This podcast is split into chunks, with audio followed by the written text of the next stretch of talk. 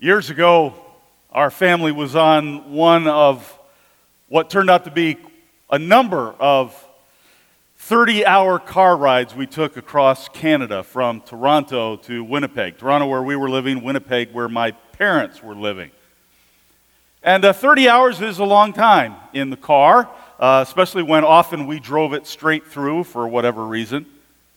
And what I discovered as we went across the Trans Canada Highway was that uh, many places there were zero radio stations that you could get. And it's out in the middle of nowhere. There are very few towns, and those that are there, you, they roll up the sidewalks very early. So, little life. And realizing that I can't get a radio station, and we didn't have any other form of entertainment or diversion available all those years ago.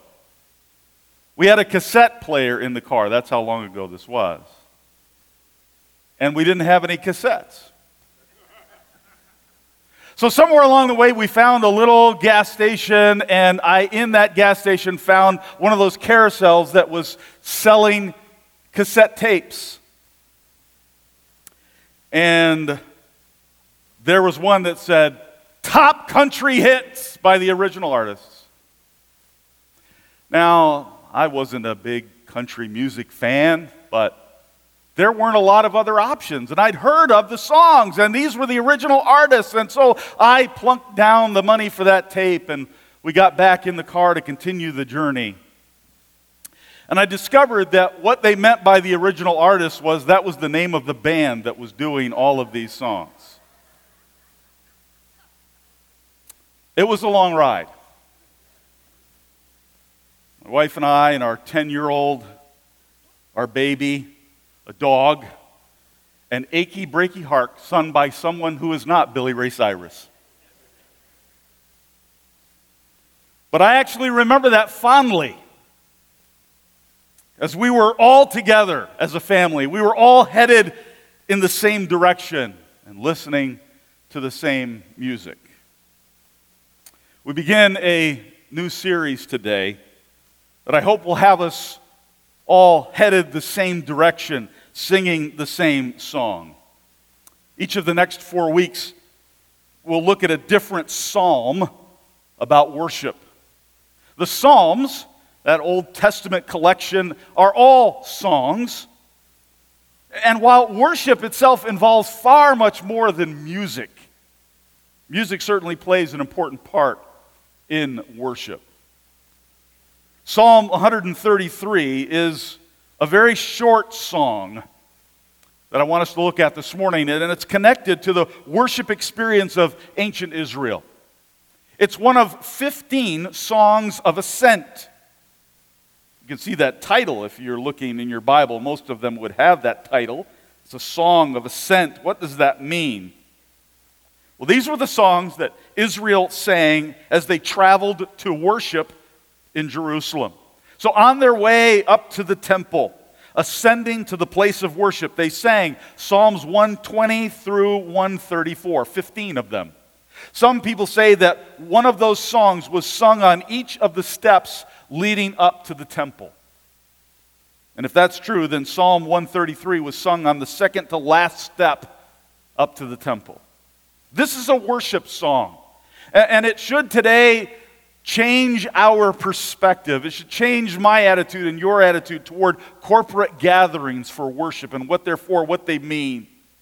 The focus of Psalm 133 is unity, togetherness, community. And it begins with these words Behold, how good and pleasant it is when brothers dwell in unity. King David wrote this psalm. And of course, it's true. How beautiful it is. How delightful it would be if we all could just get along. How nice when there is unity. And right away you say, yeah, that's, that would be nice. That's not my experience all too often. What's missing? What's wrong with us? Why can't we experience the joy of unity all the time? Well, I want you to picture what David is describing. Uh, not all versions translate the first word in the Hebrew text like this one does, Behold, some people leave it out altogether in their translations of the Bible. Behold, it's not a word that we use a lot, but, but I think it's important. David is saying, Look at this. He, he has a picture. There's a scene that's captured David's attention, and he wants us to see it too. Uh, look at the people traveling from all over the land, from every conceivable situation, streaming up to the temple for worship. Look at this. Behold this.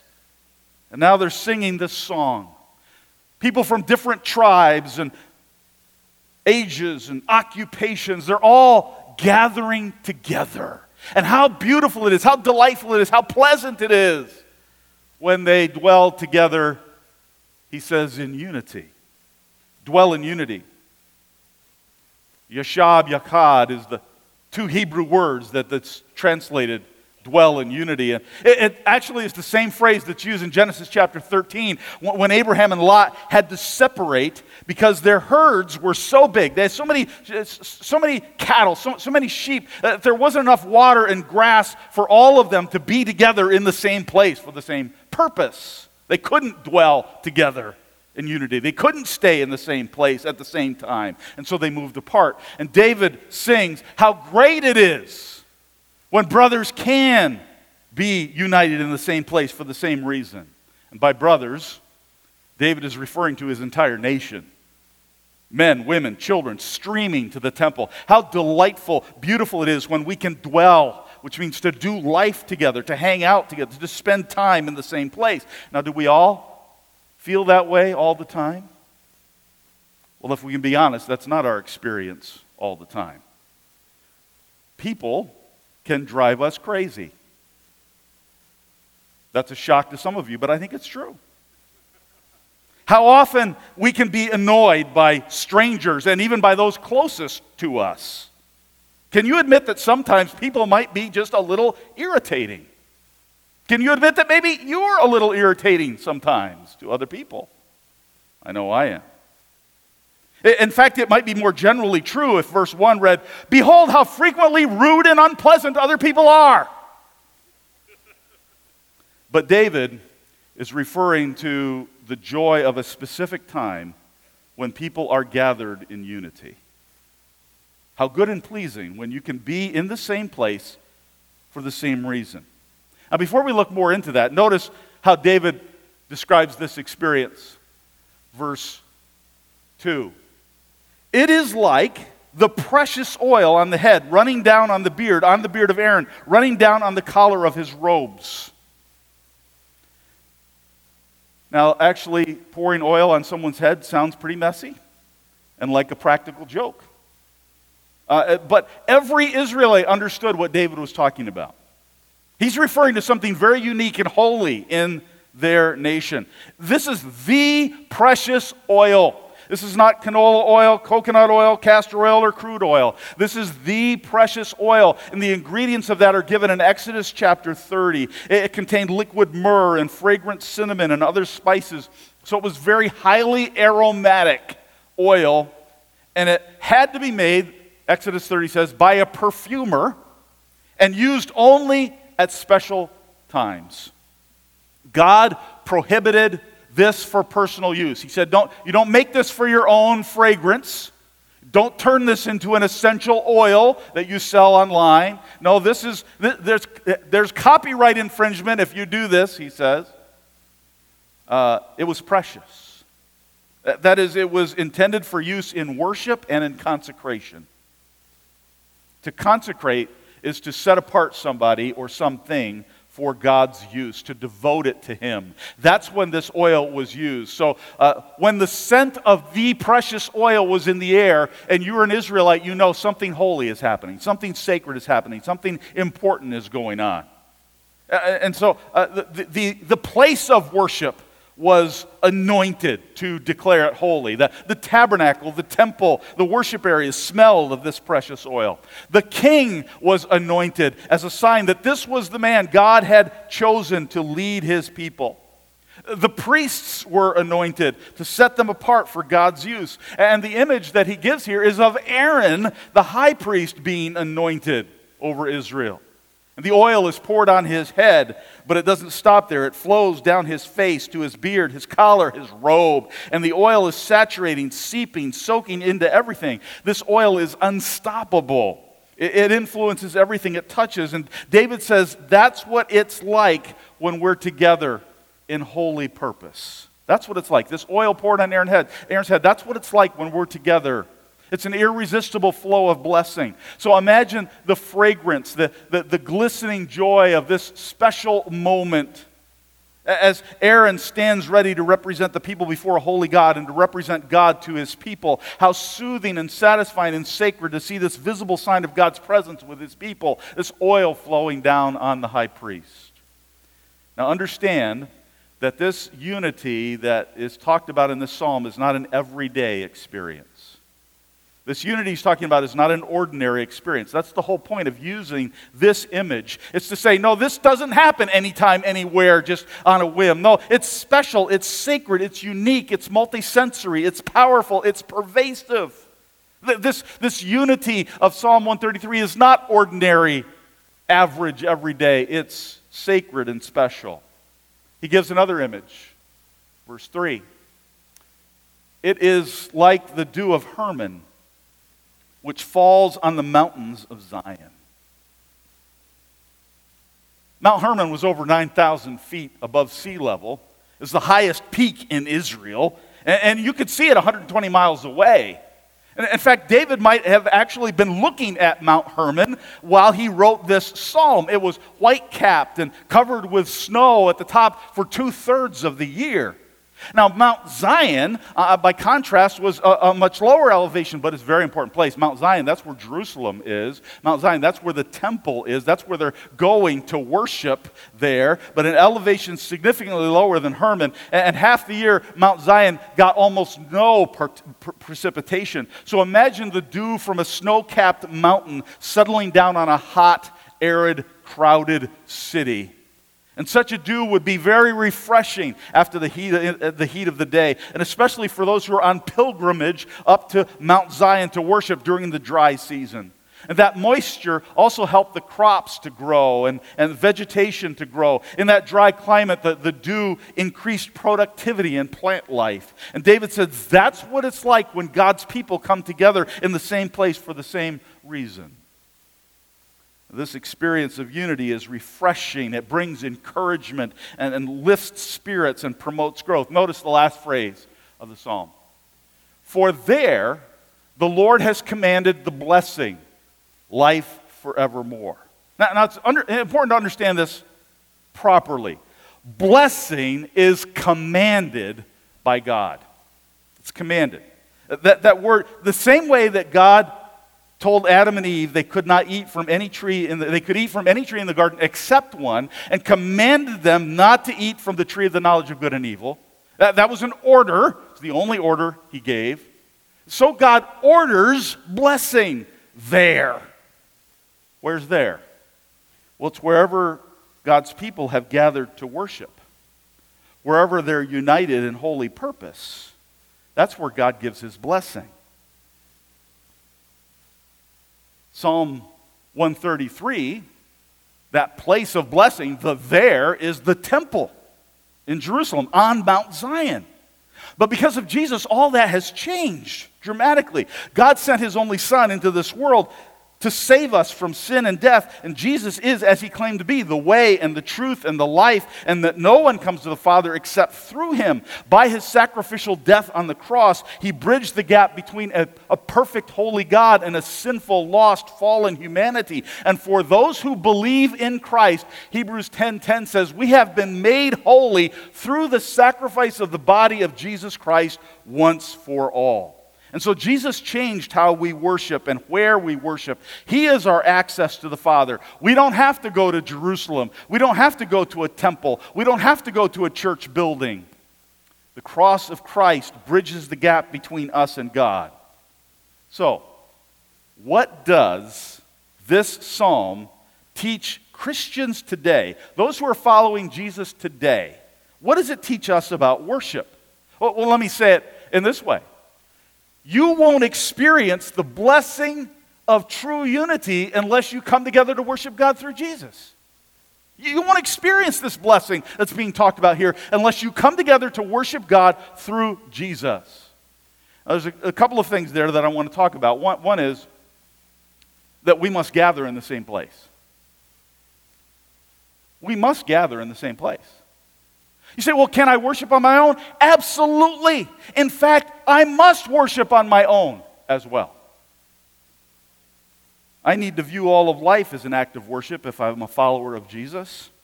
And so when I'm out in nature, I worship God. When I, how I do my work is an act of worship to God. Uh, everything, and what I say and what I think and what I read, enjoying art and animals and food and drink and marriage and music and science and sex and rest and responsibility and sound and silence and, and, and uh, work and sports and all of that can be lived to the glory of God and be an act of worship. Through Jesus, all life can be lived in praise of our Creator. But this corporate aspect of worship cannot be ignored. It can't be neglected because something unique, something special happens when God's people gather together. That's the way He designed it. It's beyond the everyday and the ordinary. God designed it that there be something special and unique when we gather in corporate worship. There's something that each of us add to the experience. Because together we are the body of Christ. As 1 Corinthians 12 says, You are the body of Christ, and each one of you is part of it. When he says you, I'll translate for you, he means all y'all. It's plural. All y'all who name Jesus are part of the body of Christ. Some more noticeable than others. 1 Corinthians 12 says, but that does not diminish the importance of what each of us adds to the mix. And that's why Hebrews 10:25 tells God's people, don't give up the habit of meeting together. Don't, don't give that up as many are doing. And the main reason not to give that up is not so that, well, well we'll have community. It's not, not for fellowship. It, it's not uh, so that we can increase our sense of wellness, uh, oneness. Unity is a byproduct, it's not the purpose. Other people are not the, the main attraction. But, but the, the point is, I want you to think about we must gather in the same place for Psalm 133 to occur and we must gather for the same purpose. We must gather for the same purpose. David was inspired to write song number 133 as he watched God's people gather to praise the Lord. They were thronging toward the temple to sing God's worth. One Hebrew scholar commenting on this psalm says that they were uniting for the purpose of divine worship. They were uniting for the purpose of divine worship. They weren't gathering for a town hall. Uh, they weren't gathering for a political rally or a harvest festival or a family reunion. The focus was to honor the God of all creation. Now imagine receiving an invitation to a birthday party. Maybe it's for your great grandma who's turning 100. Maybe it's for your grandbaby's first birthday. Maybe it's for your dad who's turning 65 or your mother who's turning 39 yet again. It's a birthday party. Why do you go? What's your reason for attending? Well, I really like cake. I'm hungry and I heard there'll be barbecue. Or, you know, I'm just going to show up and live through this and, and I, I, I'm not going to bring a gift because I'm honoring them with my presence. That's socially unacceptable, egotistical, and perhaps a little psychopathic. Why are you there? Because you love great grandma, or you love that little baby. You love your dad, your mom, and you go to celebrate the one that you love it's their party. And yes, you might get to enjoy some cake and some barbecue, but that's just a bonus. And even if you don't have the resources to give the, the, a best gift or much gift at all beyond a card, you, you, you enjoy giving something. because you're there to honor that loved one. When we approach worship of the Almighty Lord of the universe with the attitude of, I'm here for me, I need to be encouraged, I'm putting in my time, I'm doing my duty. God better appreciate this, or this better be worth it, then we failed to worship. And there will be no blessing. There will be no sense of unity. There will be no joy of community. See, our purpose in worship, and so many Christians have messed this up today, and sadly, so many churches have messed this up today. Our purpose in worship is not to make your marriage better. It's not. I want you to have a better marriage. That's not our purpose. Our purpose in worship is not to deepen your friendships. Our purpose in worship is not to tell you how to vote. Our purpose in worship is not to increase your spiritual knowledge. Some of you already have far more than you'll ever use. Our purpose in worship is to honor the God and Father of our Lord Jesus Christ. My friend John Kessler says that our mistake as the church has been to set community as the primary focus rather than the Lord Himself. And Christ is the key to community.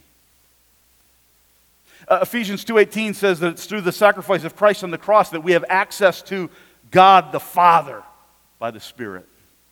And so our main purpose in gathering is to honor God in Jesus name. And when we do that, blessing follows. God commands it. We come together not simply to do good or to, to be good or to feel good. We come to celebrate that God is good. And we want everything to point to Jesus. From the songs that we sing, the words that we say, the prayers that we pray, everything pointing to Jesus. We aim here at CBC for vertical worship. That is, worship directed toward God. And as we draw closer to Him, it increases our fellowship and unity together. Uh, we direct our attention to God alone. And if that's not what you want, then you will not enjoy it here. If you're looking for something else that you think is more important, you will not find it here. Because this is what's most important. And this psalm says that God promises blessing when we gather to worship. And now, today, in Jesus' name. David talks about the unity and peace that his people have as they worship on Mount Zion. And yet, ironically, David ends up destroying that peace himself. Right there in that same mountain. See, one morning, David's in his palace on that same mountain while his armies are away at war. And he sees a woman bathing on the roof of her house, and David chooses adultery and lies and violence and murder. And David and his family experience the consequences of those sinful choices. But you know what the great news is? On that same mountain, a thousand years later, the Son of God died there to give us peace. David disrupted unity and peace that he so valued in Israel, and only Jesus can give it back. And that's still true in your life and in mine today. In Christ alone is peace and life and blessing possible. Only He can bridge the gap between you and a holy God. Only He can cleanse your sin and make you whole. Only He can bring true unity where there's polarization and brokenness and strife. By His death and resurrection, Jesus broke down the walls that separated us from a holy God and separate us from one another. He is our peace. And, worship reminds us that Jesus unites us. That's why we need to be together. This is a reminder. This is what unites us, not anything else but Jesus. We can't forget that. Whoever we are, whatever we've done, the blood of Jesus cleanses us from all sin and joins us together in one body. And when we gather in the same place for the same purpose, God pours out his blessing. Uh, Henry, Her- Herman Ostry, rather, is a farmer in Bruno, Nebraska. And one day after a, a giant storm, Herman found his barn floor covered with 29 inches of water. Some of you know exactly what that's like. Here's what Herman did he got his friends together and he asked them to move his 17,000 pound barn to a new foundation 143 feet away uphill. How was that possible? Well, all around the outside of the barn, they attached hundreds of handles. And then 344 volunteers each took a handle, picked up that barn, and slowly walked it all the way uphill and placed it on its new foundation in three minutes. Amazing things happen when you work together. But this psalm is not about everybody pitching in. This psalm is not about getting along. This focus of this psalm is worship. To be so passionate about praising God that everything else lines up behind that. And our own preferences and our own feelings fade in significance to our focus on what God has done for us in Christ. Every one of us who believes comes together to worship, and it is glorious. That's what this psalm is about. We don't need lessons in unity as much as we need glimpses of the King of Kings. What a delight when we're in the same place for the same reason.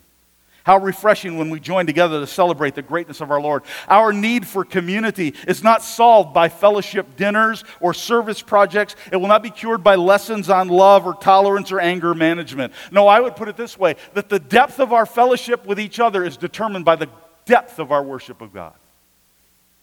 That, that's what it's about.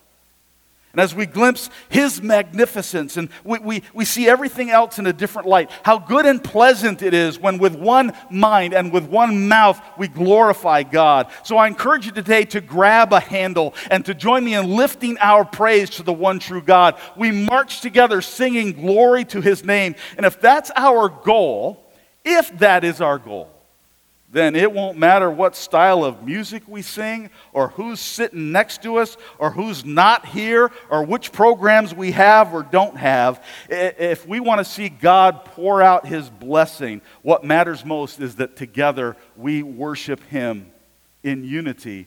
We declare His worth.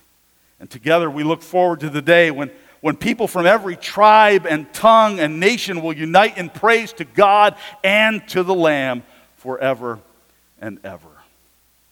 Now, this morning, we have an opportunity to celebrate what unites us. And we do that around the table of the Lord.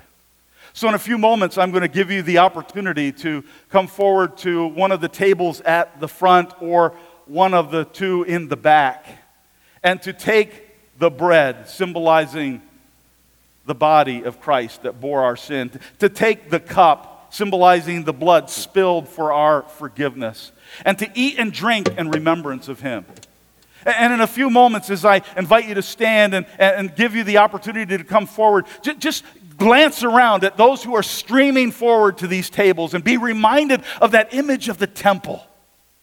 And how God's people gathering in unity to celebrate Him alone, and that together as one body, this is what unites us, not anything else. This is what unites us.